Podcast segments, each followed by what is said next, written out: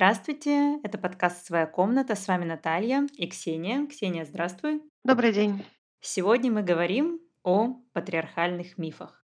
Что такое миф по существу? Миф — это повествование, которое передает представление людей о мире, о том, какой мир, о том, какое место человек в нем занимает. И в мифе кодируются основополагающие ценности, которые благодаря их сжатости, их образности, они переходят из поколения в поколение. Почему мы читаем греческие мифы, почему есть мифы народов разных стран? Потому что мы знаем, что вот есть опыт тысячелетий, который передается нам с помощью этих повествований.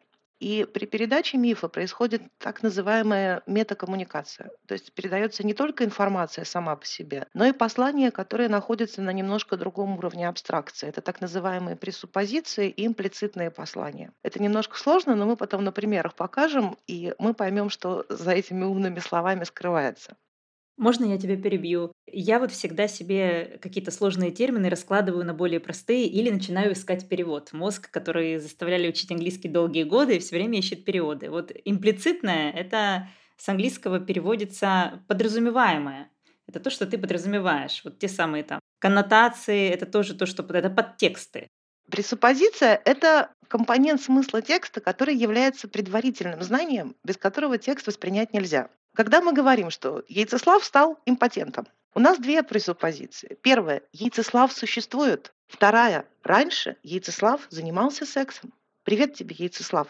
Соответственно, пресуппозиция в данном случае, да, это как бы информация, которая у нас уже где-то есть. А имплицитность — это именно то, что ты сказала, правильно. Это способность языка передавать скрытую подразумеваемую информацию. И любое высказывание, оно содержит смыслы, которые не всегда выражены там вербально-невербально, но которые понятны адресату сообщения. На простом примере, если объяснять, например, во фразе «однажды ты пожалеешь об этом», смысловое наполнение может быть разным, да, и мы всегда привязаны очень к контексту. Если я говорю подруге, да, там, дорогая, ну вот однажды ты об этом пожалеешь, конечно, но я тебя все равно поддерживаю, я рядом с тобой одно, да, как бы смысловое наполнение, коннотационное направление. А может быть, это в качестве угрозы. Приходит мужик и говорит своей жене, однажды ты об этом пожалеешь. И мы понимаем, что это именно угроза. Как мы это понимаем? Текст совершенно один и тот же.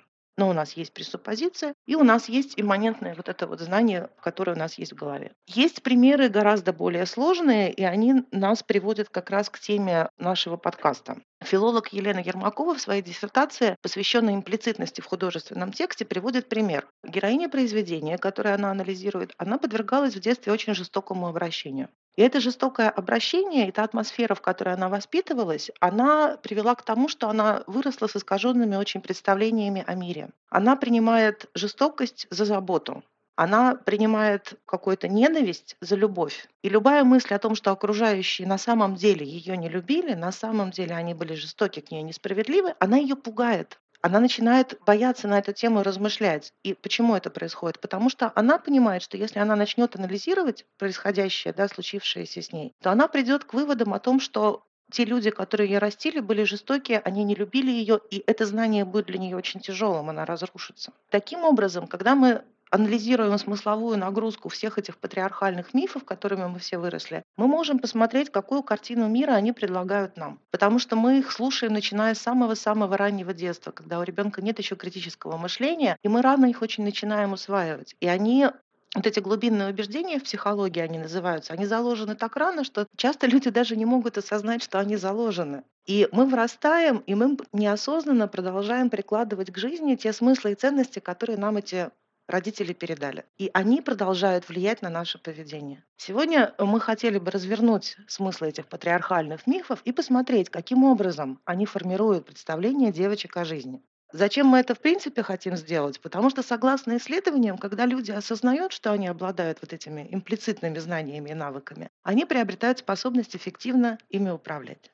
Нам часто говорят о важности того, что женщина должна приобрести самосознание, обрести свою субъектность, обрести свою агентность. И анализ патриархальных мифов, он позволяет нам понять, чему нас вообще в детстве-то научили, и можем ли мы каким-то образом избавиться от влияния этих установок, посмотреть на них критически. Один из этих патриархальных мифов – это миф о важности отношений. Феминистки часто говорят, что тема отношений вбивается женщинам с пеленок. Мы растем и сразу знаем свое место. Наше место вокруг штанов. Но как это происходит? Помимо огромного пласта сказок и литературы, где женское счастье представлено исключительно в варианте, а потом она не женился, и дальше все жили долго и счастливо, есть еще ежедневные послания, причем их огромное количество, и они происходят на таком уровне, что люди действительно этого не замечают. В одном из исследований выяснили, что разница в отношении к ребенку начинается тогда, когда мама еще беременна. Если плод в животе у матери ведет себя активно, но при этом он мальчик, то акушерки и подруги, да, они говорят, о, какой он богатырь, какой он молодец, он вырастет чемпионом. Если плод девочка, и она тоже так же активно себя ведет, то мы ей говорят, ой, какая она беспокойная, какая она нервная, не дает маме отдохнуть. И мы видим, что девочку сразу в этой ситуации наделяют негативными характеристиками там, где мальчика хвалят. Потом девочка рождается, она сразу кто? она невеста. Если мальчик воплощает свою агентность буквально вот с первых часов жизни, он ему говорит, о, какой начальник у вас родился, посмотрите, как он важно надул губы, какой у него грозный вид, какой он решительный, он знает, чего он хочет. А девочка сразу воспринимается большинством людей как нечто, что будет обслуживать кого-то, чаще всего мальчика. Ее хвалят за удобство. Она тихая, она аккуратная, она понимает, что маме нужно поспать, она слушается маму, она вырастет хозяюшкой, она очень красивая, она вырастет аксессуаром. Один из самых древних патриархальных мифов, которые мы слышим буквально с рождения, он звучит так. Будешь себя так вести, замуж тебя никто не возьмет. Наташа, тебе это говорили? Мне что-то так плохо от всего, что ты говоришь, что я даже зависла. Отвязай обратно. Всем говорили. Ну, всем говорили, да, что вот если ты будешь так себя вести. Я просто подумала в этот момент, что родители мне этого не говорили, но это говорили все остальные. Угу.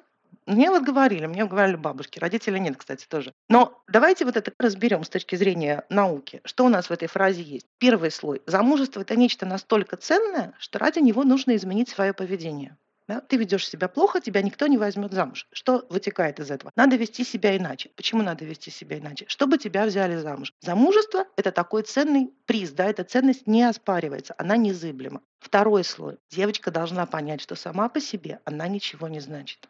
Она приобретает ценность только если она выходит замуж. В ней самой, в такой, какая она есть, да, ей не говорят, что твое поведение помешает тебе жить, твое поведение не даст тебе достигнуть твоих целей. Ей говорят, нет, ты не выйдешь замуж. Она хороша настолько, насколько ее шансы на брачном рынке хороши. Невозможно представить, чтобы такое говорили мальчику. Если ты будешь обижать девочек, за тебя никто не пойдет замуж. Это звучит вообще нелепо, если так сказать, потому что мальчик хорош сам по себе. Он хорош и ценен тем, что он есть. Он абсолютно самодостаточен. Он есть, и этого достаточно для всего. Знаешь, в младенческой психологии есть такая штука, когда ребенок еще совсем-совсем маленький, когда ему еще года нет, про него говорят, ой, кто это у нас пришел? И, или там, кто это у нас такой славный, такой хороший? И это нужно говорить ребенку, чтобы он осознавал потихоньку, постепенно свою ценность, чтобы он знал, что вот он есть, и этого достаточно. Но к девочкам после года начинают предъявлять, ты должна, должна, должна. А мальчики остаются самоценными. То есть к ним на протяжении всей жизни вот эта младенческая психология вполне себе применима. Да, и тогда получается, что мы, разворачивая это послание, мы видим третий слой, что девочка должна измениться, чтобы стать достойной этого главного приза замужества. Да? Ее поведение неправильное, она обязана измениться. Это даже не подразумевается, да, что вот типа вот мальчик, он такой, какой есть, хорош, а ты давай как-то рихтуй себя, дорогая, тебе же замуж выходить. И вот эта угроза, ты тогда не выйдешь замуж, это преподносится как нечто настолько страшное, настолько ужасное, что даже не раскрываются последствия. Да? Когда мы говорим, не бегай так, ты упадешь, тебе будет больно, тут хотя бы понятно, что произойдет. Когда говорим, ты тогда не выйдешь замуж, Точка. И, видимо, дальше что-то настолько страшное происходит, что нельзя это описать. Человеческий язык не может выдержать этих страшных подробностей, что произойдет. И нужно сделать все, чтобы найти этого мужа. А потому что за этим тоже стоит имплицитное. Все знают, что одинокая, беззащитная женщина, что ей будет тяжело, что она никому не нужна, что 40 кошек – это самое страшное, что с ней может случиться, что в патриархате женщина не защищена. И вот это и есть то самое имплицитное, и та пресуппозиция здесь является патриархат, что одинокой женщине в патриархате быть нельзя, что она должна быть при мужике, что это и ресурс, и мнимая защита. Да, и Казалось бы, такая короткая, совершенно проходная фраза, но когда мы начинаем ее разбирать с точки зрения транслируемых ценностей, то мы видим, как много в себе она содержит. Почему люди ходят к психотерапевтам, пытаясь переработать вот эти глубинные установки из детства? Потому что эти установки сидят очень глубоко.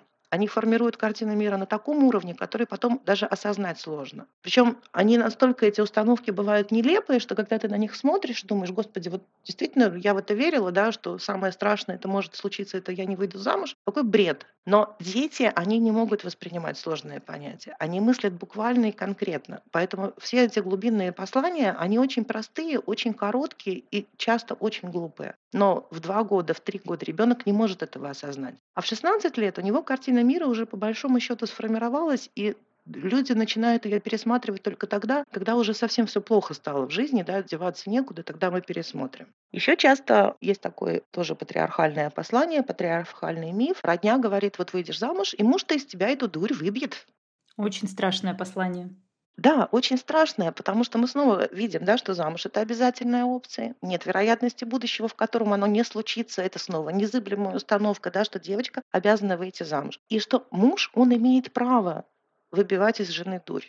Он главный, он сильный, он может решать, у него есть это право решать, как будет жить женщина. У него есть на это полномочия, и девочка должна с самого раннего возраста запомнить и привыкнуть к этой мысли. И глагол какой выбран? Да, глагол выбран «выбивать». Это явно физическое воздействие, что муж имеет право бить жену. Конечно, такую фразу говорят уже в довольно токсичных семьях, да, изначально, где девочку сразу не уважают где нарушается ее право на достоинство. Ее бьют или абьюзят старшие в семье, и они же готовят ее к тому, что когда она выйдет замуж, то точно так же с ней будет поступать муж. И формируется картина мира, где женщина изначально плоха сама по себе, и она заслуживает быть наказанной. И право оценивать ее поведение принадлежит мужчине. Иногда это же послание звучит более нейтрально, как «выйдешь замуж и забудешь свои глупости». Снова у нас замужество – необходимый этап женской жизни, к которому надо стремиться всеми силами. И снова предполагается, что ради этого женщина обязана отказаться от себя, от своих увлечений, от своего каких-то черт характера. Вот замужество – это что-то такое настолько ценное в этом браке будет, ради чего имеет смысл себя переделывать. Ты вот э, увлекаешься рисованием, да, господи, все пройдет. Выйдешь замуж, все пройдет. Почему? Почему оно должно пройти? Потому что смысл жизни женщины только в семье и детях. Да. У нас снова женщина лишается субъектности, да, патриархат ее лишает этой субъектности, и он ее формирует как какое-то прямо вот удобрение, какой-то компост, пригодный только для того, чтобы выращивать детей и обслуживать мужа. И причем эту фразу часто говорят очень маленьким девочкам. И получается, что хотя она сама ребенок, но она уже должна понять, что есть ценные дети, а есть дети неценные. Смысл твоей жизни в семье и детях. Мальчики – это ценные дети, а девочки, ну, типа, ладно, так и быть, пока она э, существует для того, чтобы мальчика обслуживать, все нормально. Почему у нас так популярны все эти тренинги, все эти семинары для женщин, скажем, среднего возраста, да, у которых дети выросли и уехали. Почему женщины ходят по э, коучам, по всяким таким, на какие-то курсы женственности? Ну, потому что дети выросли, они уехали, она осталась без смысла жизни, а ей с детства объясняли, что смысл жизни в обслуживании. У нее нет опции жить для себя, потому что она ее, ей никогда не говорили, что можно жить для себя. И нужно очень глубоко отрефлексировать это заложенное в детстве послание, чтобы понять, это было вранье. Можно жить для себя, можно не обслуживать. Но тогда надо признать, что можно было прожить иначе вообще. Можно было не выходить замуж, не рожать детей, не бросать рисование, не переставать бить посуду об головы неприятных людей. Все было нормально. Но признать это, это опыт очень травматичный. Потому что он как бы говорит нам, ты знаешь, женщина, 20 лет твоей жизни потрачены совершенно зря. Ты могла бы их тратить на себя. С этим очень трудно справиться. Вернемся в детство. То, что чаще всего слышит девочка в детстве, это «ты же девочка». И за вот этим «ты же девочка» стоит огромный-огромный пласт патриархата, системного угнетения и всех бед, которые ее ждут в этой жизни. Ты же девочка. Тебе повезло, что твои родители твоя мать не сделала, ее не заставили сделать селективный аборт. Ты же девочка. Поэтому, согласно исследованиям, к тебе мать будет идти дольше, если ты плачешь. Когда мальчики плачут, к ним подходит быстрее, потому что девочка истеричка, как известно, а мальчик нужно сразу прибежать обслужить его, он же мальчик. Ты же девочка, поэтому Нельзя валяться в лужах, нельзя бегать, нельзя прыгать. Э, нужно стоять на детской площадке, играть аккуратно, ничего себе не позволять. И уже это девочек отталкивает в развитии по сравнению с мальчиком даже в самом-самом детстве. Потом начинается подростковая «ты же девочка». Что должна, что не должна, как выглядеть, быть обязательно привлекательной для мальчиков. И это «ты же девочка» она слышит до 18 лет, и потом оно сменяется на «женщина должна». Да, и одно из первых, что она слышит, что девочка должна быть привлекательной.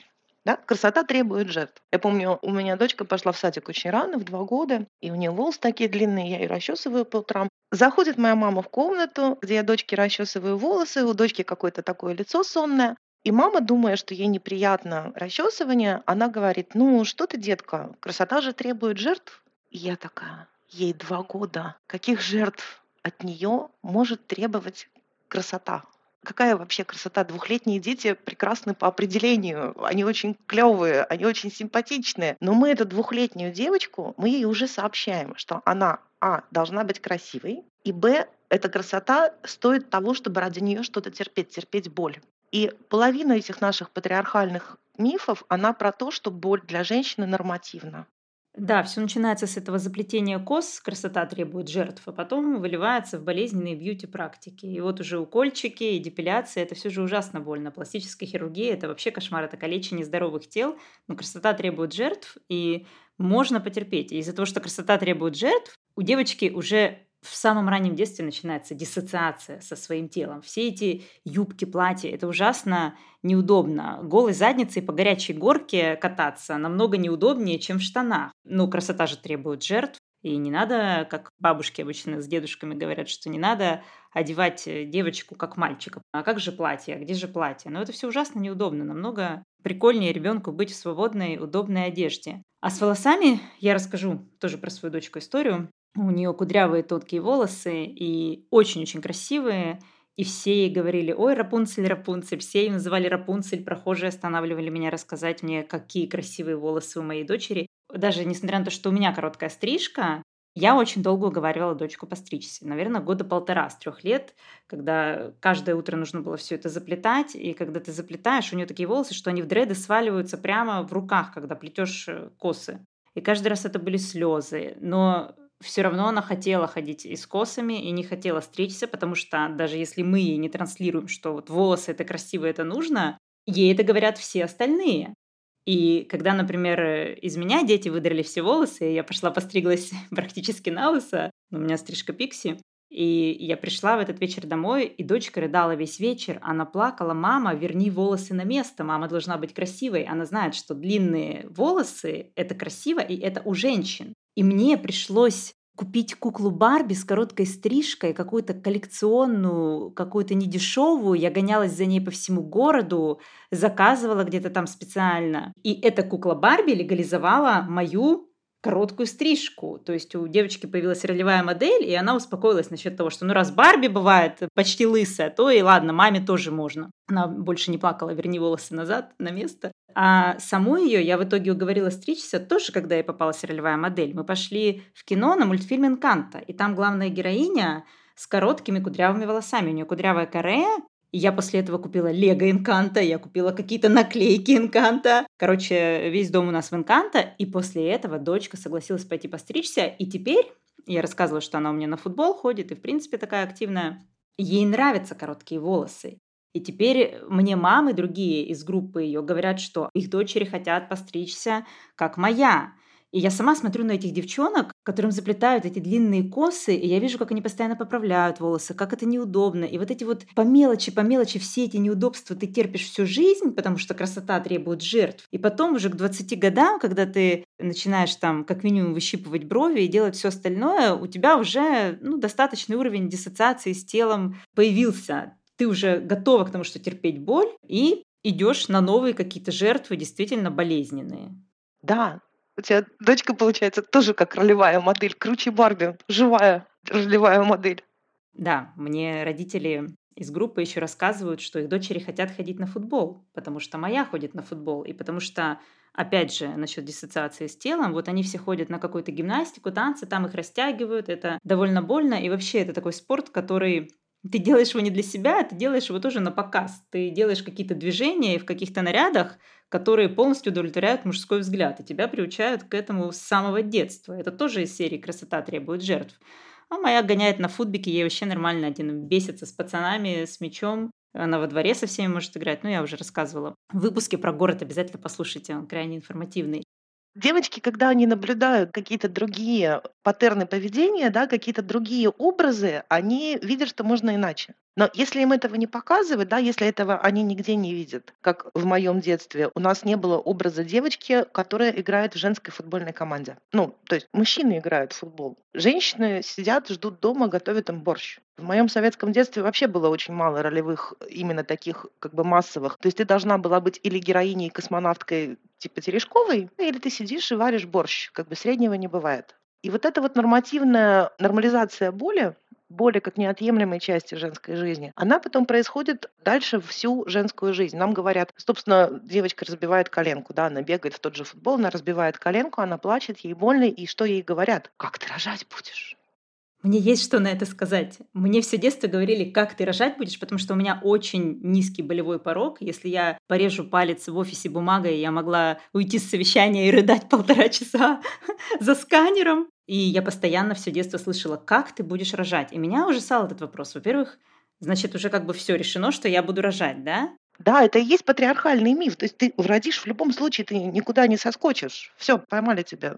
Да, выбора уже не дают. Во-вторых, я всем говорила, слушайте, ну изобретут какое-нибудь обезболивающее, и после этого я рожу. И действительно, когда я собралась наконец-то рожать, обезболивающее изобрели. И еще, кстати, с этим мифом связан другой очень классный миф. Родишь, и все пройдет. Во-первых, да, родишь по умолчанию. Во-вторых, вы знаете что? Вот я когда родила, у меня действительно все прошло. Я стала лучше выглядеть, я стала хорошо себя чувствовать. У меня там в месячные все перестало болеть. Наконец-то не нужно было жрать пачку кетанова в первый же день. И я чувствовала себя прекрасно, и я всем говорила, что да, да, это работает, ты родишь и все пройдешь. Но потом я родила еще раз, и тут я собрала бинго побочных эффектов, которые бывают у женщин после родов. Вот все, что бывает, ну кроме там каких-то вообще тяжелых вещей, типа проблем с щитовидкой, которая летит в беременность, или там диабет, который начинается тоже. Кроме такого, все остальное у меня есть полный набор, никому не рекомендую. Не прошло, да?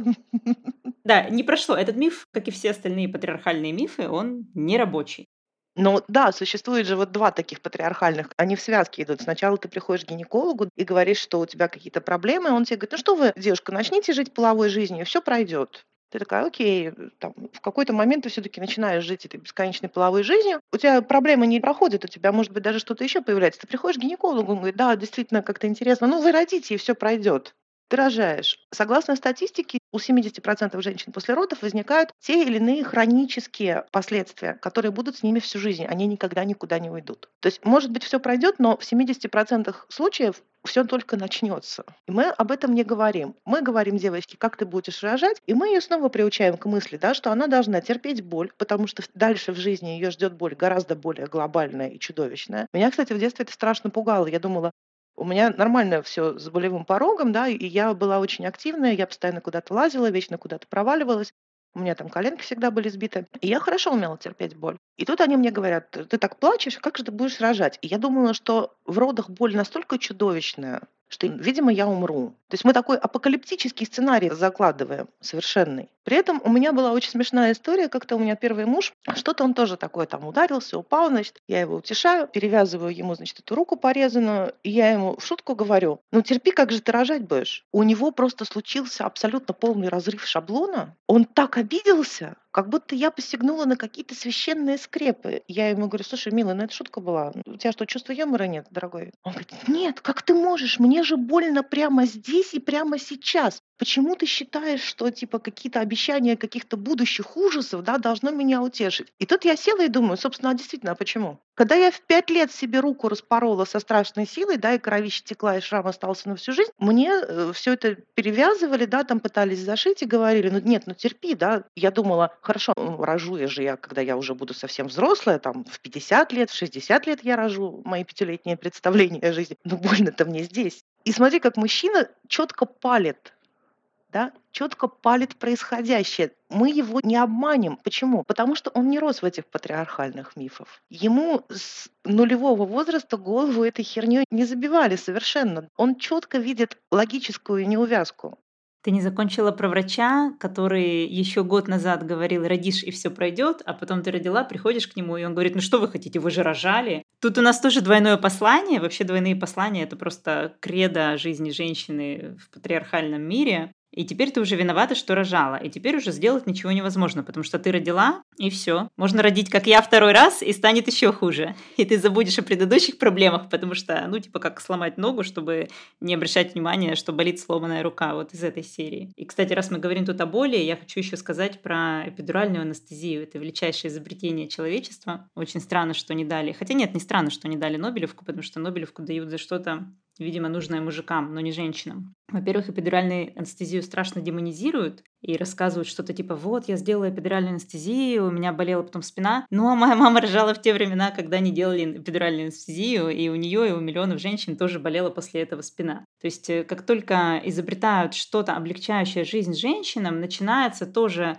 какая-то мифологизация о вредности этого, чтобы женщина страдала. Вот, а я рожала, и все было нормально, и ты тоже родишь как-нибудь без эпидуральной анестезии, страдая, женщина должна страдать. Дети тоже требуют жертв э, и мучений. Это первое, что я хотела сказать. А второе, есть такое исследование, хотели проверить, работает ли эпидуральная анестезия. И женщинам, которые рожают, кому-то вещество вводили, которое требуется при этой анестезии, а кому-то плацебо и такие типа, ну да, действительно, оно, э, анестезия облегчает роды, с ней намного лучше. И я когда прочитала, я очень сильно удивилась. Почему женщине в безвыходной ситуации, когда ей ты и так, и так родишь, почему над ней еще проводят какие-то эксперименты? Почему этот эксперимент не провели на мужчинах, которым, к примеру, отрезали член. Бывают же такие операции, при которых отрезают член. Вот отрезают ему член с эпидуральной анестезией, он сидит и смотрит, а ему вводят физраствор. И надо посмотреть, как как бы мужчина больнее ему или не больнее. Вот это действительно покажет, работает эпидуральная анестезия или нет. А то над женщинами издеваться, ну, действительно, в родах и так плохо. То есть это чудовищно неэтично, да. Ну, это чудовищно неэтично, конечно, да, прям поразительно. Еще хороший миф, он тоже связан с нормативностью женской боли и с нормативностью женского подчинения. Это «будь мудрее, промолчи». Не спорь с мальчиком. Умная женщина не спорит с мужчинами. Не высказывай свое мнение. Умная женщина должна понимать, когда промолчать. И получается, что ум женщины, он весь в том, чтобы молчать. Как мне всегда говорили, говорить серебро, молчание золото. Ты, Ксения, лучше помолчи, умнее будешь казаться. Я не понимаю, куда мне казаться умнее, уже, по-моему, совершенно некуда. Но тем не менее, девочкам все время таким образом метафорически затыкают рот. Девочка все время должна знать свое место и молчать. Представьте себе мальчика, которому говорят, Яйцеслав, будь умнее, помолчи. Умный мужчина всегда промолчит. Умный мужчина не станет перебивать женщину. Умный мужчина знает свое место. Умный мужчина никогда не станет выпячивать свой ум умный мужчина молчит. Мы можем это себе представить? Нет. Поэтому они лезут везде со своим очень ценным мнением, со своим мэнсплейнингом. Их не заткнуть в любой теме. Аборты мужчина лучше всех знает. Беременности роды мужчина лучше всех знает. Как кормить грудью. И тут прибегают на мужчины рассказать, как это правильно делать вот это «будь мудрее, промолчи», оно заставляет женщин не только молчать о чем-то плохом, о насилии, которое случалось с каждой, об общеженском опыте, обо всем плохом, что с женщинами делают мужчины. Оно еще и заставляет их друг с другом не обмениваться этой информацией. И вот этот заговор молчания, он меня очень удивил, он раскрылся, когда я родила. У меня была подруга, которая работала реаниматологом-анестезиологом в роддоме. Мы очень тесно общались, очень близко. Мы рассорились насмерть, поэтому она никогда не услышит этот подкаст, и я не скажу никакой личной информации. И меня, когда я родила, поразило, что она ничего мне не рассказывала. У нее у самой был ребенок. Она видела много родов сутки через трое, несколько родов за сутки. И она мне рассказывала только какую-то самую-самую жесть, потому что она была дежурным реаниматологом. И ее звали, если происходит какая-то вообще лютая жесть, все платные там работают на каких-то хороших родах за деньги, а ее зовут, если кто-то помирает, если нужно резко обезболить э, для тройни роды. Вот, поэтому она видела самые-самые какие-то чудовищные в медицине вещи. И когда она мне про них рассказывала, я дико боялась рожать, и я говорила, как вообще можно-то решиться на такое? И она говорила, слушай, ну да, это фигня, это я вот вижу такие исключительные случаи, а остальное все, ну, просто приезжают и рожают, приезжают и рожают. Ну, делов-то. Но вот это приезжают и рожают, 15 часов схваток, ужаса, потуг, боли, э, эпидуралки, которая, опять же, одну сторону обезболила, другую не обезболила, как это случилось у меня во вторых родах. Но это не приезжают и рожают. Это же ужас. Я не понимаю, как она могла все это от меня скрывать, при том, что это ее профессия. Она свободно говорит на какие-то медицинские темы. И как можно было это не рассказать? Как можно было участвовать в этом заговоре молчания? Мне до сих пор непонятно. Я всем рассказываю, как больно рожать. А мне, кстати, понятно, мы тут, когда обсуждали в фем-группах в начале зимы про материнство, и кто-то сказал, ну что вы, я, конечно, не буду дочери рассказывать о том, что беременность это может быть сложный, неприятный физиологический опыт, что роды это, в общем-то, действительно очень неприятный опыт. Потому что если мы это всем будем рассказывать, никто не станет рожать. И мы возвращаемся к началу. Мы снова возвращаемся к той опции, где ты никуда не денешься, ты должна родить. Вот я родила, и я не понимаю, как можно желать зла, особенно своей дочери. Я правда не понимаю, как подруги не рассказали мне, что это настолько больно, что это настолько ужасно, что будет настолько тяжело, что я вообще не буду спать пять лет, я уже не сплю. Это невозможно. Это ужасная, ужасная жизнь. Да, плюсы, несомненно, есть, но можно и не рожать. Вот именно. Считается, что эти плюсы, да, как бы красота требует жертв, дети требуют жертв. Это нормативное. То есть женщина должна терпеть боль, женщина должна терпеть недосып, женщина должна терпеть все неудобства, связанные, потому что предполагается, что вся ее жизнь цена только поскольку, поскольку она выращивает детей, обслуживает мужика. Иначе никак. И в этой картине мира действительно самое страшное, это если женщины не будут рожать, потому что тогда у них не будет смысла жизни. В этой картине мира самое страшное, что если женщина начнет говорить о том, что материнство это не всегда радость, это может быть боль, это может быть страдание. Нет, мы не должны этого говорить. Почему? Ну, небеса, видимо, тогда обрушатся. У тебя небеса не рушатся там? У меня нет, потому что я родила. А вот если бы не родила, то наступило бы еще быстрее глобальное потепление. Я тоже родила. Мы не можем это проверить. Мы повелись на эти патриархальные мифы. У нас пока слишком маленькая контрольная группа. Мы пока не знаем, каково это — не рожать.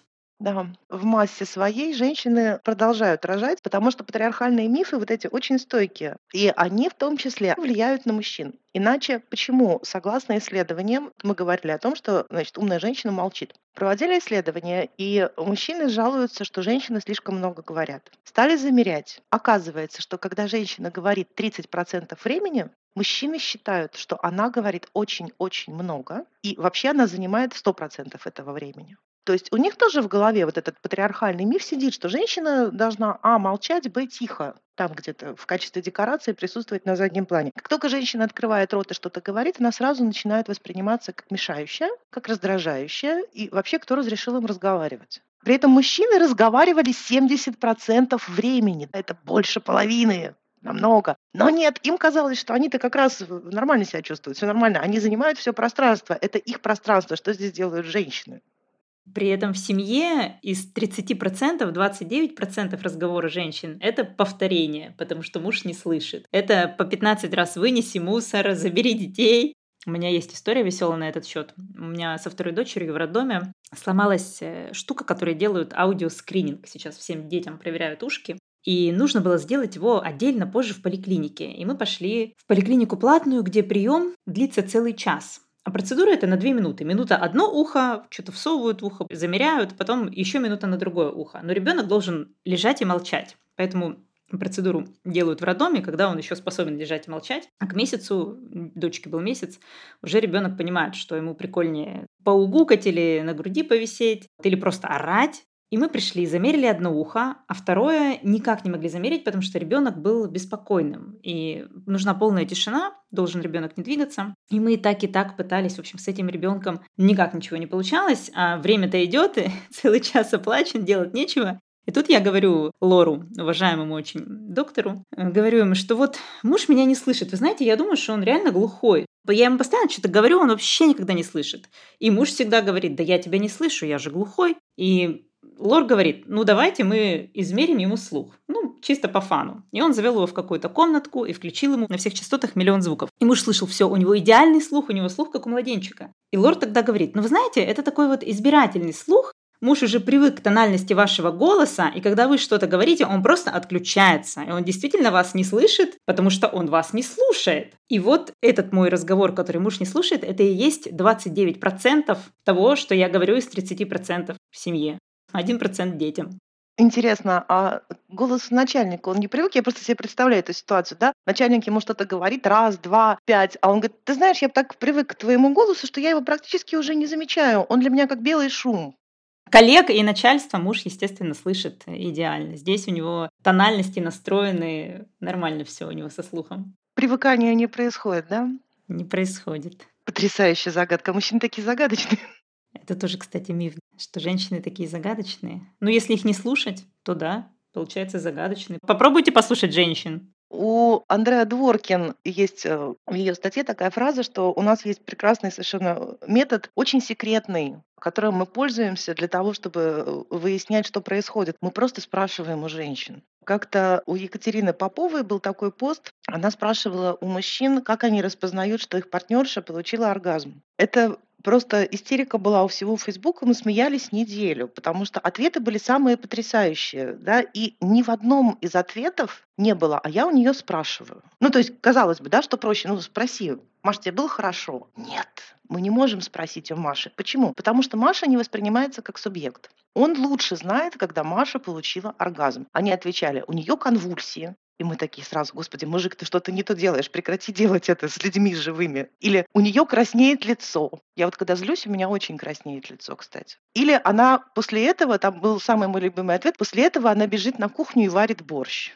Я такая, мужик, ты уверен, что ты с ней именно сексом занимаешься? Может быть, ты что-то другое с ней делаешь? Масса вопросов было. Но они не спрашивают женщин. Почему? Потому что умная женщина должна молчать. Еще один такой миф, тоже он очень-очень рано начинается, еще в садике, когда дети, они до какого-то возраста не особо понимают свою полуролевую, так сказать, идентичность, но им ее очень успешно навязывают взрослые. Мы говорили, да, что уже в беременность по-разному относятся к мальчику и девочке, да, с рождения начинают качество э, разделять, что у девочки плохие качества, у мальчика хорошие. А в садике, допустим, там подрались два ребенка, и одна из них девочка, второй из них мальчик. И девочки что говорят? Ну, что ты, Катя, ты просто нравишься Яйцеславу. Он так выражает свою любовь. Как он выражает свою любовь? Избиением. Потому что бьет, значит, любит. И вот этот миф так и тянется. И в школе, я помню, мне говорили, да, он дергает тебя там за хвост, ну, ты же ему нравишься. И я никогда не понимала. Когда мне кто-то нравится, я ему не делаю больно. Это такая личинка домашнего насилия, детсадовская. Зародыш. Да, ты ему нравишься, он тебе делает больно. И это когда вкладывается в голову и мальчику, и девочке. Он понимает, что совершенно нормально делать девочке больно, потому что его за это не накажут. Ему скажут, ну, что ты, яйцеславушка, девочка тебе нравится, да? Ну, понятно, жених растет. А девочки скажут, ну что ж ты, дорогая, надо радоваться, что тебе сделали больно. Радуйся этому. Боль нормативна. Для женщины в жизни, в отношениях везде боль нормативна. И в таком виде этот миф доживает до взрослого состояния и превращается в «ты сама виновата, ты спровоцировала, поэтому терпи». Он имеет право бить, и это право закрепляется еще вот в таком раннем возрасте. Вот этим «ты ему нравишься, поэтому терпи». Ну ты же ему нравишься, значит, он имеет право. Да, причем, когда ты начинаешь логически эту структуру как бы взламывать, да, задавать вопросы, люди реально теряются. У меня, когда дочка пошла в первый класс, какой-то мальчик действительно ее обижал. Я полагаю, что, возможно, она ему действительно нравилась. Мужчина очень загадочный. И она пожаловалась мне, я, естественно, пришла в школу, я мать, моя обязанность ее защищать. И мне директор наш школьный говорит, ну, она ему, наверное, нравится. И поэтому он ее стукает учебником по голове. Он взрослый мужчина. Я у него спрашиваю, скажите, пожалуйста, а когда вам ваша жена нравится, вы ее тоже стукаете чем-то тяжелым по голове? И я вижу, как у него просто так, бух, тоже шаблон разрывается. Он говорит, нет, говорит он. Я говорю, а почему такое поведение вы нормализовываете для моей дочери? Я не хочу, чтобы ее кто-то бил в принципе. Я не хочу, чтобы кто-то ей делал больно. Я свой цветочек не для этого ращу. И он такой, нет, ну это же как-то принято, что вот там типа мальчику нравится девочка, и он начинает за ней ухаживать. Я говорю, ухаживать это что? Я говорю, вы бьете свою жену, когда вы ее ухаживаете? Он говорит, нет, как вы могли подумать? Тогда почему вы нормализуете для школьника такое поведение? Да? И у него прямо видно было, что ему совершенно нечего мне ответить. Он никогда об этом не задумывался. Он вырос в патриархальном мире, где мальчик бьет девочку, которая ему нравится, и это нормально. Столкновение с логикой, со здравым смыслом, с реальностью патриархальные мифы не выдерживают никак. Абсолютно. Если мы будем говорить девочкам не типа терпи боль, потому что тебе потом еще рожать тебе будет совсем ужаснее, мы же можем говорить, да, роды это тяжелый experience, роды это тяжелый опыт, тебе скорее всего будет неприятно, может быть тебе будет больно. Но если ты действительно хочешь детей, если тебе нравится как бы воспитывать этих детей, да, я вот детей люблю, например, у меня отличные отношения с моим ребенком и со всеми окружающими детьми. И мне нравятся дети. Я считаю, что материнство это реально чудесный опыт, чудесный, который патриархат превращает в страдания. И в страдания он их в том числе превращает с помощью этих патриархальных мифов.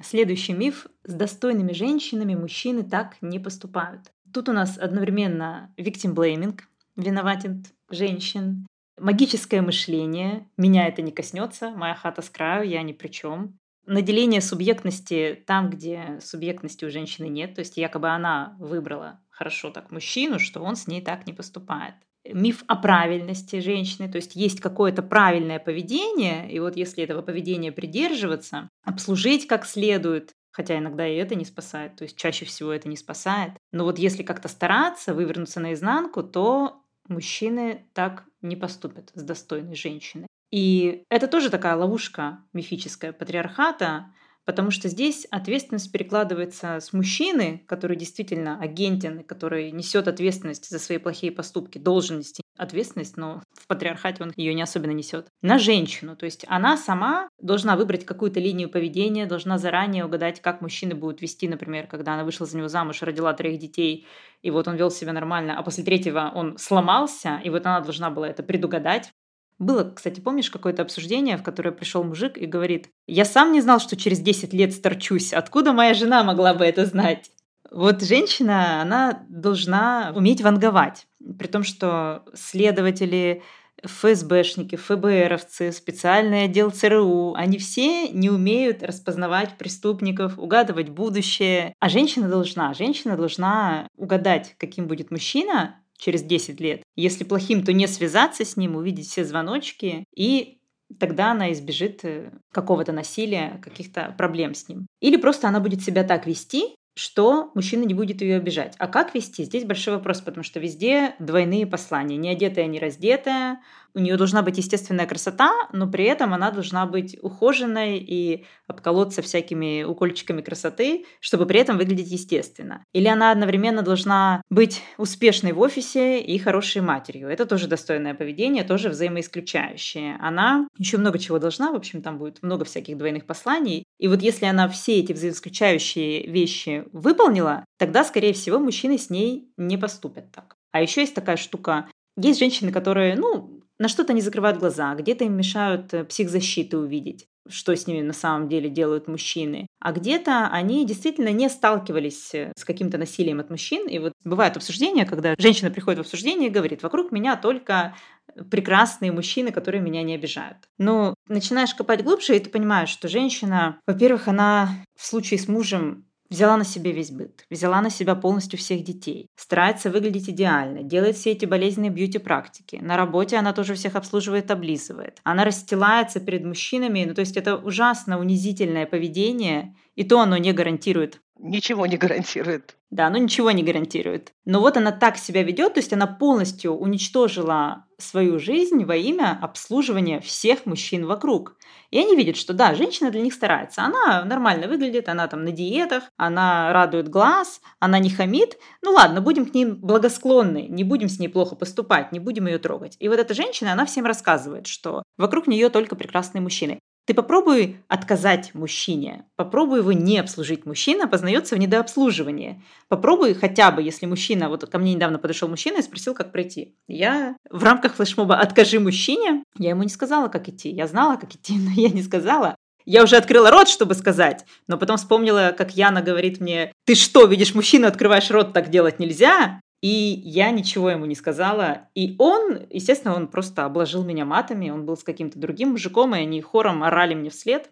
Какая я ужасная женщина. Понятно, что той женщине, которая вся там при макияже на каблуках и вежливо ему бы ответила, никаких бы санкций не наступило. Она бы продолжала говорить, что ее окружают только прекрасные мужчины. Но вот я не хочу тратить на это свой ресурс. Я не хочу так расстилаться перед мужиками и мгновенно я вижу, как они относятся на самом деле к женщинам. Да, количество агрессии, которое выливается, когда ты просто ты не делаешь ничего плохого. Ты просто не обслуживаешь, ты выходишь из этого патриархального мифа, ты понимаешь, что ты не хочешь так жить, и ты просто перестаешь обслуживать, ты перестаешь быть служанкой мужчины. И это вызывает страшную агрессию всегда. Потому что они же тоже выросли в патриархальном мифе. И их патриархальный миф — это что женщина она должна его мир делать лучше. Если она его мир лучше не делает, это ужасная женщина, да, бейте ее, прогоняйте ее, да, как бы убивайте ее. Она не заслуживает права жить. И заметь, мы не делаем ничего плохого, да, ты просто не сказала. Я, опять же, на работе не ответила на какой-то вопрос. Но это вызывает бешеное количество агрессии бешеное. При этом мужчины в адрес женщин, они постоянно шутят какие-то сексистские шутки они совершенно устраивают какие-то постоянно пранки, достаточно жестокие. Женщину могут просто подставить на работе и посмотреть, как она будет себя вести. И это совершенно нормативная вещь. Мужчина имеет на это право. То есть они реально делают плохо. Но когда ты говоришь о том, что, ребята, а что вы делаете? Они такие, а нормально все. Мы имеем на это право. Ты же женщина. Все хорошо у тебя. У меня есть еще одна история веселая. И я как-то этой зимой подхожу к подъезду утром. А там стоит мужик в свитере. Зима, мороз, я в пуховике, он в свитере. Говорит, откройте дверь. А я говорю, вы вообще кто? Он говорит, я из управляющей компании. Я говорю, верните столбики. Потому что у нас столбики были на тротуаре. И машины не парковались, они их убрали и ничем не заменили. Он говорит, можно повежливее. И тут я, я ему говорю, слушай, мужик, мне что, тебе реверанс сделать? И от этого перехода на ты он вообще обезумел. И он говорит, дверь открой. Я говорю, нет. Мороз, мужик пританцовывает, яйца звенят, в свитере ему плохо. И я стою и жду, пока он у меня на глазах помрет от воспаления легких. Короче, мы стояли минут пять, мне все равно, я очень тепло одеваюсь, я гуляю с детьми, поэтому я всегда одета как на Северный полюс. И мужик все это время стоял и припирался со мной, и пританцовывал, и как бы вот это вот необслуживание, оно просто изумило его, он уже весь извелся. И потом, наконец-то, кто-то вышел, и он перестал морозить своего яйцеслава. Но я тогда подумала, вот как они себя ведут, когда ты их не обслуживаешь. Он мгновенно, естественно, всякие проклятия, сразу все. Хотя вообще-то чувак, я тебе плачу деньги, наша управляшка должна отчитываться перед своими жильцами. Ты вообще не пойми кто, откуда я знаю, ты воришка какой-нибудь или ты из управляющей компании. Если ты из управляющей компании, где твои ключи от нашего подъезда? Короче, я его больше не видела, поэтому, возможно, он действительно помер от воспаления легких. Ну, мне его не сильно жалко. И столбики они так и не вернули вот так вот обиделись на тебя и записали в книжечку. Наташа столбики не ставит никогда. Но вообще вот в этой ситуации, то есть нормальный человек что делает? Он показывает документы. Когда у нас приходят сотрудницы проверяющей компании, они приходят, они показывают документы, что вот мы, откройте нам, пожалуйста, говорят они, дверь. И они объясняют, зачем они пришли. Пожалуйста. Мне достаточно было бы слова «пожалуйста». Мне бы было достаточно, я бы открыл сказала, дверь откройте, яйца отморозь. У меня разговор короткий. Да, вот эта вот нормативная грубость по умолчанию ожидает, что ему обслужат просто потому, что он тут стоит такой прекрасный. Да, там, где женщина выполняет массу социальных реверансов, потому что она относится к людям, как будто они люди, мужчина в женщинах видит только обслугу. И если ты поступаешь с ним как-то так, что ему кажется недостойным, соответственно, он готов на тебя выливать массу агрессии. Еще такая вещь, настоящая женщина, есть такой так, патриархальный миф о настоящей женщине. Да, к настоящим женщинам я отношусь иначе. Ты не настоящая женщина. Тебя можно матом послать. Или настоящая женщина, она с радостью делает все свои, вот выполняет все эти свои роли с песней, с улыбкой и никогда не устает. А те, кто устает, они не настоящие. Ну, это оно и есть. С достойными женщинами мужчины так не поступают. С настоящими женщинами мужчины так не поступают. Это оно. Это, этот миф и есть. Да, и, видимо, у нас настоящая женщина только одна, и это Елизавета Королева Английская. И почему? Потому что у нее масса властного ресурса для того, чтобы наказать того, кто с ней поступит иначе. И тогда она действительно настоящая женщина, они на нее так смотрят, да, действительно настоящая женщина. Потому что у нее есть власть, у нее есть ресурс, у нее есть возможность наказать. А когда у тебя этого власти нету, ресурса нету, да, ну, ты не настоящая женщина. Открывай дверь. Вот, кстати, нас послушают и скажут, что женщина ужасно жестокая, не открыла дверь мужику в свитере зимой. Женщины тоже что там, насилуют, э, убивают. Посмотрите, женщины так жестоки. Ну, я всем напоминаю, что можно просто открыть сайт Росстата, и вы увидите, что 90% убийц известного пола, 99% насильников известного пола. Если посмотреть на жертв, то и мужчин, и женщин убивают люди известного пола. Поэтому, пожалуйста, моя точечная месть в виде отмороженного мужика, хамла этого, она не перекрывает все преступления патриархата. Но я бы, кстати, тоже дверь не открыла, потому что я же не знаю, он же не представился, он не дал мне никаких документов, он не объяснил, зачем ему в подъезд. У нас, например, в подъезде живет много пожилых женщин, старичок какой-то, и столько мошенников ходит. Я уже отбивала соседку, которой там какой-то мошенник пытался втюхать замену каких-то труб за много-много денег. Хорошо, что я совершенно, у меня нет этого пиетета ни перед какими мужчинами, я совершенно спокойно начала его спрашивать, где ваши документы, а покажите предписание, есть ли лицензия у вашей фирмы. Ну, с ним опять случилось, естественно, истерика полная, и он убежал в слезах практически. Я отбила женщину у мошенника. Это тоже могут быть мошенник. Он показал документы? Нет, мы по умолчанию считаем, что мы не можем ему доверять. Вот и я защищала свой подъезд. Наши локальные муниципальные героини. Еще один патриархальный миф, который тоже вдалбливается девочкам в голову с самого начала, это то, что муж голова, а жена шея. Куда шея повернет, туда посмотрит голова. Что это говорит нам о том? Что у женщины якобы есть некий ресурс на то, чтобы незаметно управлять Вселенной, в данном случае мужем, не привлекая внимание этого мужа такой немножко магический миф, что у женщины есть какие-то механизмы контроля, что правильная женщина как-то так настоящая так поступит, что мужчина сделает так, как она хочет, не подозревая об этом. И мы здесь снова приходим и видим, что здесь снова у женщины есть какая-то повышенная агентность и субъектность. Она отвечает и за свое поведение, и за поведение мужа. А муж не отвечает за свое поведение. Нет такой опции. Сначала настоящую женщину тоже отвечает за поведение мужа, потому что если бы она вела себя правильно, то с ней бы все было хорошо. А теперь мы приходим, что в семейной жизни мужчина поступает так, как хочет жена, и жена, видимо, какими-то магическими чарами, я не знаю, может, она ему суп из крысы варит,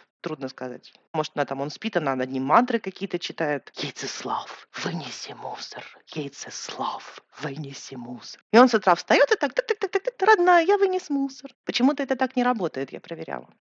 Вот, кстати, про мусор и про не работает. Я читаю все время один паблик, где женщины присылают письма туда, и читательницы паблика советуют им, как быть. И половина писем, если не больше, про саботаж быта, про то, как мужья и отцы саботируют быт. И там обязательно, обязательно всплывает совет, то есть не совет, а женская мудрость про муж голова, а жена шея. Надо его направить, попросить, уговорить. Вы неправильно договорились. Но надо еще по пунктам с ним поговорить. Надо составить договор. И надо всячески, в общем, мужиком управлять. При этом, например, мужчина не спрашивает, можно ли ему на рыбалку, можно ли ему набухаться, где ему работать, куда ему тратить деньги. Тут он почему-то абсолютно субъектен. А внезапно, когда дело касается воспитания детей и быта, то женщина как шея должна управлять мужчиной. И когда задаешь вопросы, ну вот как конкретно, ну подскажите, как конкретно, что, что нужно сделать, чтобы заставить мужа, вот я шея, пожалуйста, что мне делать, куда поворачиваться, никогда они не отвечают. Очень-очень долгие переписки про то, что ну вот в вашем конкретном случае, наверное, нужны какие-то еще меры. Вот еще надо что-то сделать. Вот так и, и вот так. Ну вот вы это точно не так делали. Ну вот мне же не видно, вам, наверное, виднее. Ну или развод. Можно было не писать ветвь на 100 комментариев про развод, потому что я в первом комментарии сразу написала «надо разводиться, все не имеет смысла». Единственный выход – это развод. И у женщин на самом деле нет, если мы говорим про брак, нет рычагов влияния. Поэтому женщина, в принципе, не может никак мужчиной управлять. Недвижка своя, да, может быть, может она сможет выставить мужика. И то есть куча историй про то, как они годами живут, и полиция приходит и говорит, что нет состава преступления. Это если он там просто приживал. А если в браке или если прописано, все, ты его в жизни оттуда не вытолкаешь никак. Даже если он там бьет, ну, неважно. Полно таких историй. То есть у женщины на самом деле никаких рычагов влияния нет. И муж голова, а жена шея, оно про рычаги влияния. Но рычаги влияния есть только у мужа. Даже если у него нет ни недвижки, ни денег, и все, у них жена добычица в семье, то у него как минимум есть сила. Как минимум на его стороне все общество. И вот этой поддержки общества достаточно для того, чтобы на самом деле мужчина не управлялся шеей. То есть э, мужчина прекрасно видит, что если жена не захочет что-то готовить или не захочет делать то, что он хочет, он просто уйдет от нее к другой, и к нему не то, что к нему аукцион выстроится. Он очень быстро найдет другую женщину, готовую его обслуживать. Или он просто побьет ее. Он знает, что у нас домашнее насилие декриминализовано, а в странах, где оно криминализовано, ты еще попробуй докажи, а шелтеры переполнены, а ордер каждому не выпишешь, и все это длится долго, и на адвокатов нужны деньги. То есть на самом деле нигде это не работает, нигде не наказывают домашнего насильника. И вот эта система насилия, система сдерживания, на самом деле это система насилия патриархальная, которая на стороне мужчин. Мы снова приходим к тому, да, что женщина сама виновата. Она плохо крутила шеей, она неправильно просила. Она вела себя недостойно, она не была настоящей женщиной. Поэтому мужчина ведет себя плохо, родная, куда ты смотрела? Это же твоя ответственность. Поведение мужчины – твоя ответственность. И весь патриархальный миф, он о том, что поведение окружающих зависит от женщины, она отвечает за то, как они себя ведут, она виновата, если они ведут себя неправильно, потому что если бы она была нормальной женщиной, то все было бы хорошо. И, соответственно, если что-то происходит в случае домашнего насилия, она сама виновата. Она не увидела звоночки, она провоцировала, она вела себя как-то плохо. Получается, что имплицитное здесь то, что как бы фигура умолчания здесь то, что мы ничего не можем сделать с мужчиной. Это то, что подразумевается. Никакой управы на него нет, и женщина совершенно ничего с ним не может сделать. Поэтому начинается, что вот все эти мифы друг с другом переплетаются, что она должна быть мудрее промолчать, она должна быть шеей, правильно ему управлять, проявить мудрость какую-то, как-то там его обхитрить, обмануть, только чтобы он не сделал с ней ничего плохого, потому что с достойными женщинами мужчины так не поступают. У меня мама тут послушала наш подкаст про Германию и говорит, нет, все очень хорошо, вы такие молодцы, очень информативно, потрясающе, классно. Вы все делаете, но ты понимаешь, что вы как-то очень мрачно у вас все. Вы не могли бы рассказывать о чем-то более оптимистичном? У нас про Анголу оптимистично. Да, я так смеялась, говорю, слушай, ну, как бы смысл в жизни, да, для чего мы это делаем? Для того, чтобы смотреть, как это работает. Потому что когда женщина обвиняет себя, мы загоняем ее в этот круг вины и ответственности, в котором она ничего сделать не может. Если она думает, хорошо, я неправильно попросила, надо попросить иначе. Я неправильно себя вела, надо вести иначе. Надо надеть какое-то сексуальное белье, надеть ему на голову кастрюлю с борщом, как-то подходить к своему яйцеславу бережно, как к тухлому яйцу. Она занимается совершенно бесперспективной, неконструктивной деятельностью и тратит свои ресурсы не туда. И когда мы говорим о том, что на самом деле нет, все не так. Мужчина обладает субъектностью. У него есть контроль за своим поведением, он знает, как себя вести, он может себя сдерживать. Его поведение — это не ответственность его жены, сестры, матери или дочери, или бабушки, или, я не знаю, там, про матери Евы. Не надо тратить свой ресурс на то, как, бы, как выяснить, как им управлять. Мы не сможем им управлять. Точка. Мы даем женщине возможность перестать заниматься ерундой перестать тратить свои ресурсы на то, чтобы найти к мужчине какой-то подход. Это бессмысленно. Лучше она выспится лишние три часа. Лучше она книжку какую-то интересную почитает. Лучше она сериал посмотрит. Что угодно лучше, чем если она будет тратить свое время, свои силы на ублажение мужчины. Потому что, ну, родные мои, это не помогает. Ну смотри, вот мы все это с тобой обсудили, и теперь у меня вообще большой вопрос. Может ли женщина сделать все, что ты сказала, тратить ресурс на себя? Есть ли у нее свободный выбор и субъектность, если она всю жизнь с самого рождения живет в этом мороке? Она живет в газлайтинге всю жизнь. Она вообще не понимает, по сути, что происходит. Но мы же поняли. Понимаешь, я поняла, когда я родила вторую дочь, когда была пандемия, мы прятались на даче в съемном большом доме двухэтажном. Это звучит как роскошная жизнь, но нет. Я таскала дрова с младенцем на сиське, я готовила на электроплитке, на всех. В общем, муж уезжал, потому что ему надо было работать, а я маялась с двумя детьми. И вот, я в это время бессонными ночами читала тот самый паблик, который я уже упоминала здесь, где женщины пишут письма. И там было очередное такое письмо. Муж не помогает, ничего не делает. И советы все были «мужчина – голова, женщина – шея, вы должны им управлять, вы должны договориться, будьте мудрее». И вообще не жалуйтесь, вам же так повезло, вы ведь родили, у вас есть целый ребеночек. И материнство, да, это страдание. И одна женщина написала, ну вообще-то вы не обязаны обслуживать э, своего мужа. Вообще-то вы не должны на него готовить, стирать и все остальное. И я такая, серьезно, кто должен это делать, если не она? И зачем я все это делала? Что я, я не должна была, что ли? И женщина дальше это написала, ну вот если бы он жил один, он бы делал все это для себя сам. И я такая, что серьезно, столько ресурса угрохано моего просто зря, я реально не должна... У нас не было такой ситуации, что я, например, там не работаю, а муж добытчик. Нет, я тоже, мы платили пополам за жилье, то есть я полностью была на самообеспечении, я не зависела от мужа материально, ну, до декрета, естественно. И тут я как бы поняла, что сколько же ресурса моего угрохано в другого человека, а не вложено в меня. А чтобы вы понимали, в какой-то момент я поступила в МГИМО на бюджет, в магистратуру. Это была мечта моего детства. Я с шести лет мечтала учиться в МГИМО. И я бросила МГИМО, потому что мы тогда жили на другом конце города, снимали, мужу было удобно жить там. А я, как бы сначала я еще осиливала ездить на другой конец города, с севера на юг и учиться в МГИМО, но потом э, я заболела, у меня было тяжелое заболевание, и как бы обслуживать мужа и учиться, и болеть, это все я не вытянула. Поэтому учебу пришлось бросить. Я там так и не доучилась. И представляете, как бы насколько вбивают женщинам ценность штанов в доме, что вот мне, мы еще тогда даже не были женаты. То есть только перспективы свадьбы, они оказались для меня важнее, чем МГИМО, бюджет, магистратуры. И вот ты говоришь, что мы к этому пришли. Так вот, это меня не насторожила ситуация. Потом, когда я родила первую дочь, и полностью она была на мне, и бессонные ночи, все дела, меня тоже ничего не насторожило. Потом, когда я родила вторую дочь, меня опять же, я слоупочется. Меня вообще как бы очень долго до меня доходит.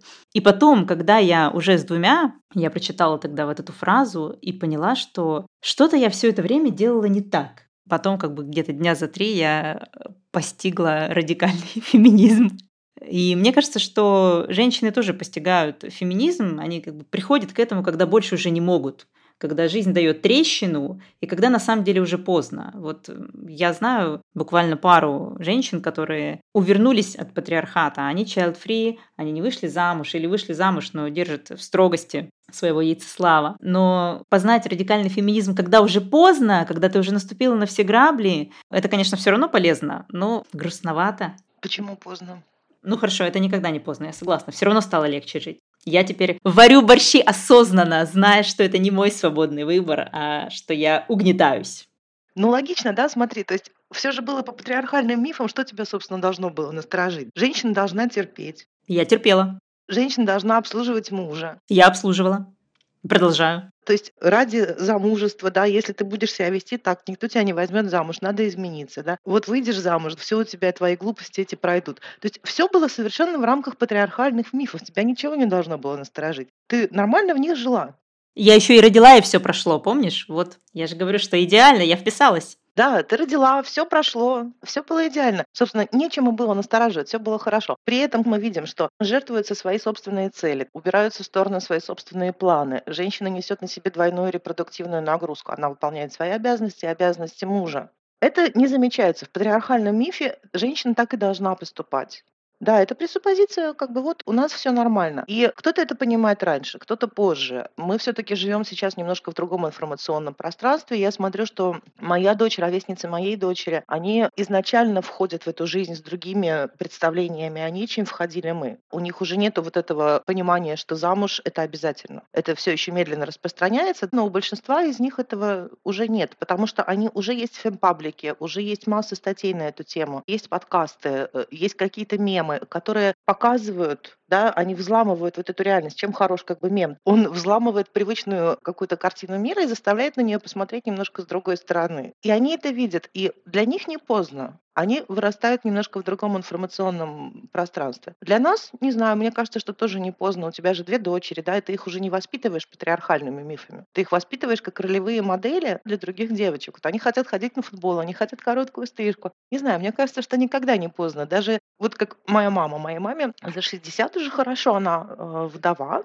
и она прекрасно живет одна. У нее есть поклонники, она очень привлекательная, очень обаятельная женщина. У нее есть поклонники, она ходит с ними в театр, она ходит с ними в кино, она посещает рестораны, ей все очень нравится. Она приходит домой такая румяная, с букетом цветов и говорит, вот там кто-то попросил там выйти замуж. Я говорю, ну, а мамочка, а ты что? Она говорит, я что, с ума сошла носки чужие стирать?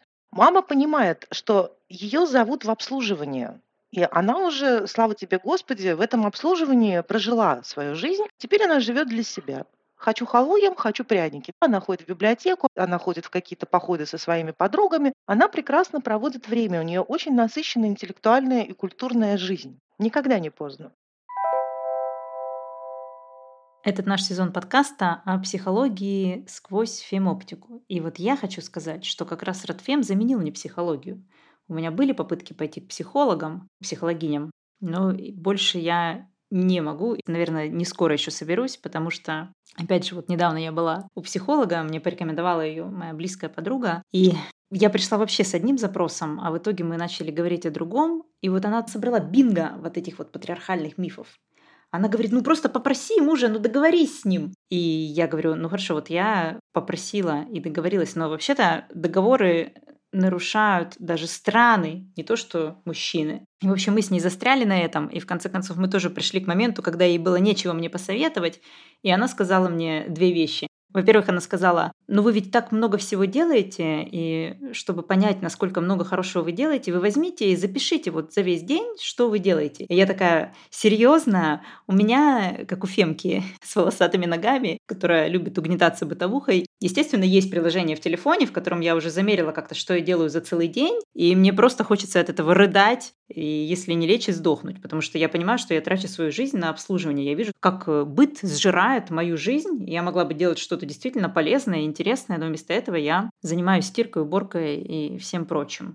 Во-первых. Во-вторых, она сказала, ну вот повесьте это на холодильник, чтобы муж видел, еще, короче, один ценный совет. Типа мужчина не знает. Типа он думает, что вот э, сама еда берется откуда-то, волшебные гномы убирают наши квартиры, ну и, в общем, и всякое такое. То есть она всерьез, я даже не буду говорить, сколько это стоило, но она всерьез дала мне эти советы. Она еще сказала, что к ней приходят восточные женщины, которые все вот ей это рассказывают, и вот она как-то их так настраивает, что они шеей поворачивают э, мужа голову, и что мужья у них даже начинают белье складывать после стирки сами. Типа шахимат, у тебя тоже получится получится. Да ладно.